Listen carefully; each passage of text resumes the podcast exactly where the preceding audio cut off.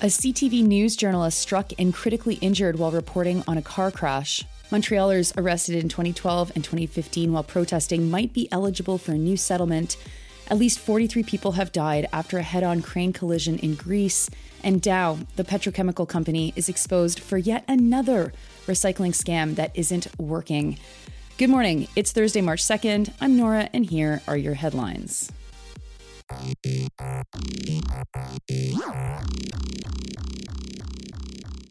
Allison Sandstrom and Krista Simpson from CTV News Kitchener had to report about their colleague yesterday after Stephanie Villella was hit by a sedan while reporting. Villella was covering a crash south of Guelph, Ontario for CTV. She was there to report about another incident where someone had been airlifted to hospital after a collision.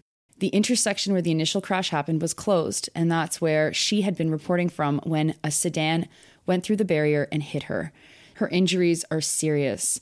No one should be injured while doing their job, and this is not just a tragedy, but also a failure of some sort. Hopefully, we'll find out in the next couple of days what exactly happened. There's not much question, though, that police failed to adequately secure the scene, regardless of what triggered the driver to drive past the road closed barrier. Police said it was too soon to know if charges should be laid against the driver. Murder by car is so fascinating to me. When someone kills someone accidentally, they're usually charged with manslaughter or criminal negligence causing death, but not when they kill someone using their $65,000 chunk of metal. This is, of course, an outrage. If the barrier wasn't that obvious, or if there was some reasonable assumption for why the driver just made a very tragic error, it's unlikely that they will be charged. I'll also add that, annoyingly, the point that the driver appeared to be elderly was added to the story. Remember that someone's age might play a factor in dangerous driving, but my God, it's not at all an indicator. It just feeds ageist tropes. And besides, someone's age wouldn't be a factor in determining whether or not they would be charged. Now to Montreal, where a class action lawsuit is finally going to be settled related to mass arrests during protest in 2012 and 2015. The Canadian Press's Jacob Serebrin reports that the city has agreed to pay $6 million. This will translate into about $1,500 per person who's part of the class. 3,119 people were kettled by police and or detained during the 2 years of protest. The protests were mostly student protests, but the settlement also includes the folks who were detained during protests against police brutality and against the Formula 1 in Montreal.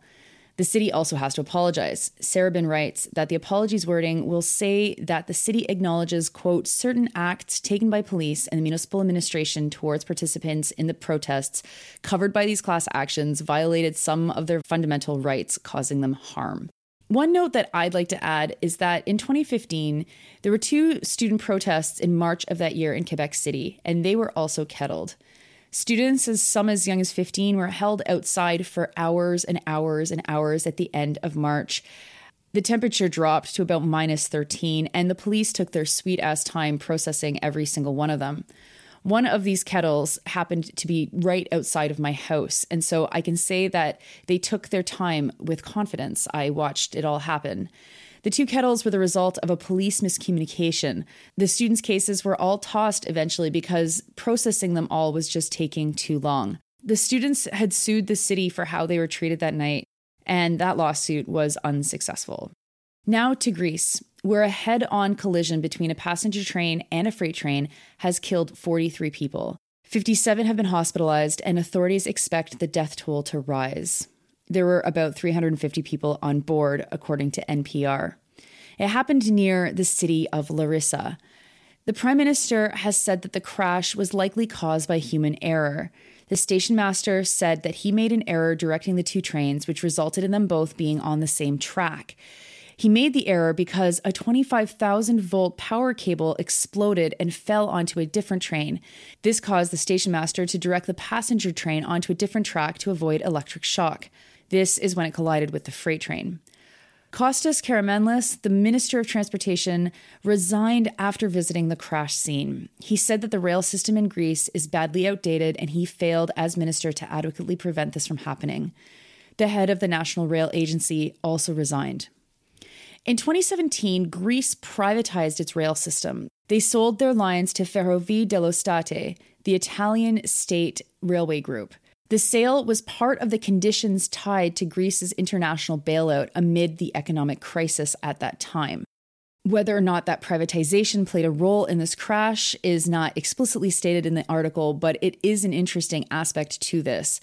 They no longer controlled their own rail systems and they had to rely on foreign company. Now, if you're thinking to yourself, wow, people took immediate responsibility for this tragedy, that's so surprising you should be surprised.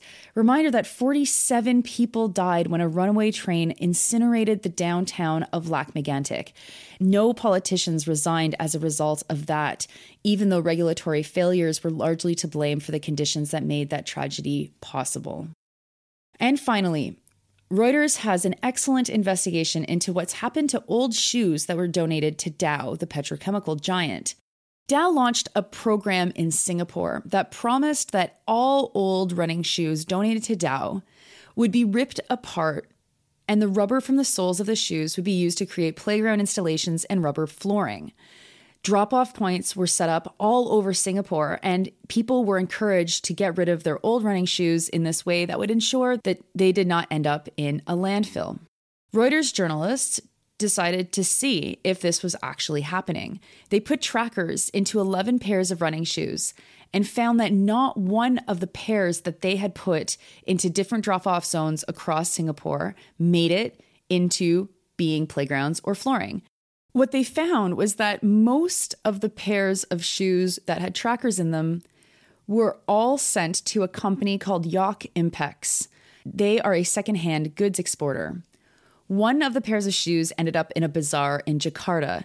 One ended up in Batam, an island just south of Singapore. Four pairs of shoes ended up in parts of Indonesia that were too remote for the journalists to get to in person, and three others stopped chirping their location after having landed in Indonesia. The program is sponsored by several companies, including Decathlon and banking giant Standard Chartered. Reuters reports, quotes, the finding comes as environmental groups say chemical companies like Dow are making exaggerated or false claims about recycling in order to burnish their green credentials and to undermine proposed regulations to rein in the soaring production of plastics used in single use packaging in fast fashion. The program, when it was launched, claimed that it would divert 170,000 old pairs of shoes each year from the landfill. Instead, of course, of doing what the program said that they would do, they have been sent to Indonesia. That creates a really big problem for Indonesia. They struggle with a thriving secondhand market. The merchandise that they are sent through companies like Yok Impex tends to be garbage. Not only does secondhand merchandise undercut local manufacturing and businesses, but it's usually so damaged that it cannot actually be used. Indonesia then has to trash it. Dharmesh Shah with the Global Alliance for Incinerator Alternatives told Reuters, quote, "It just gets burned in open dumps or goes into rivers or in landfills."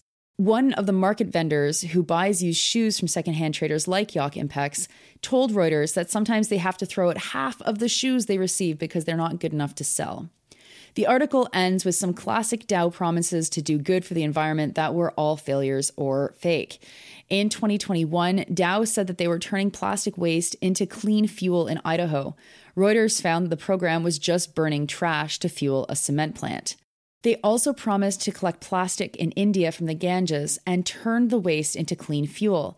The program shut down pretty much right after it started due to equipment failures. Reuters reported on that too in 2021. The project was run by a group called the Alliance to End Plastic Waste a nonprofit set up by big oil and chemical companies. Amazing. I really encourage you to check out this investigation. It's long, it's detailed, it's well done, and it's pretty shocking the way that Dow tries to greenwash what they actually do, how them how much of a problem, how much of a part of the problem they really are. And before I end, I want to just say, folks in PEI, thank you for teaching me the proper way to say Surrey Souris, Surrey. I had mixed you up with Manitoba. You must get that a lot, right? The red sand and the grass and the flat land, right? Souris, Manitoba, Surrey. That's how you pronounce it there too, right? Anyway, it's Surrey if we want to get really uh, specific about it, but I got it. Surrey, Surrey PEI. Sorry, Surrey PEI. This is Nora. It's Thursday, March 2nd. Those are your headlines for the day, and I hope you have a good one.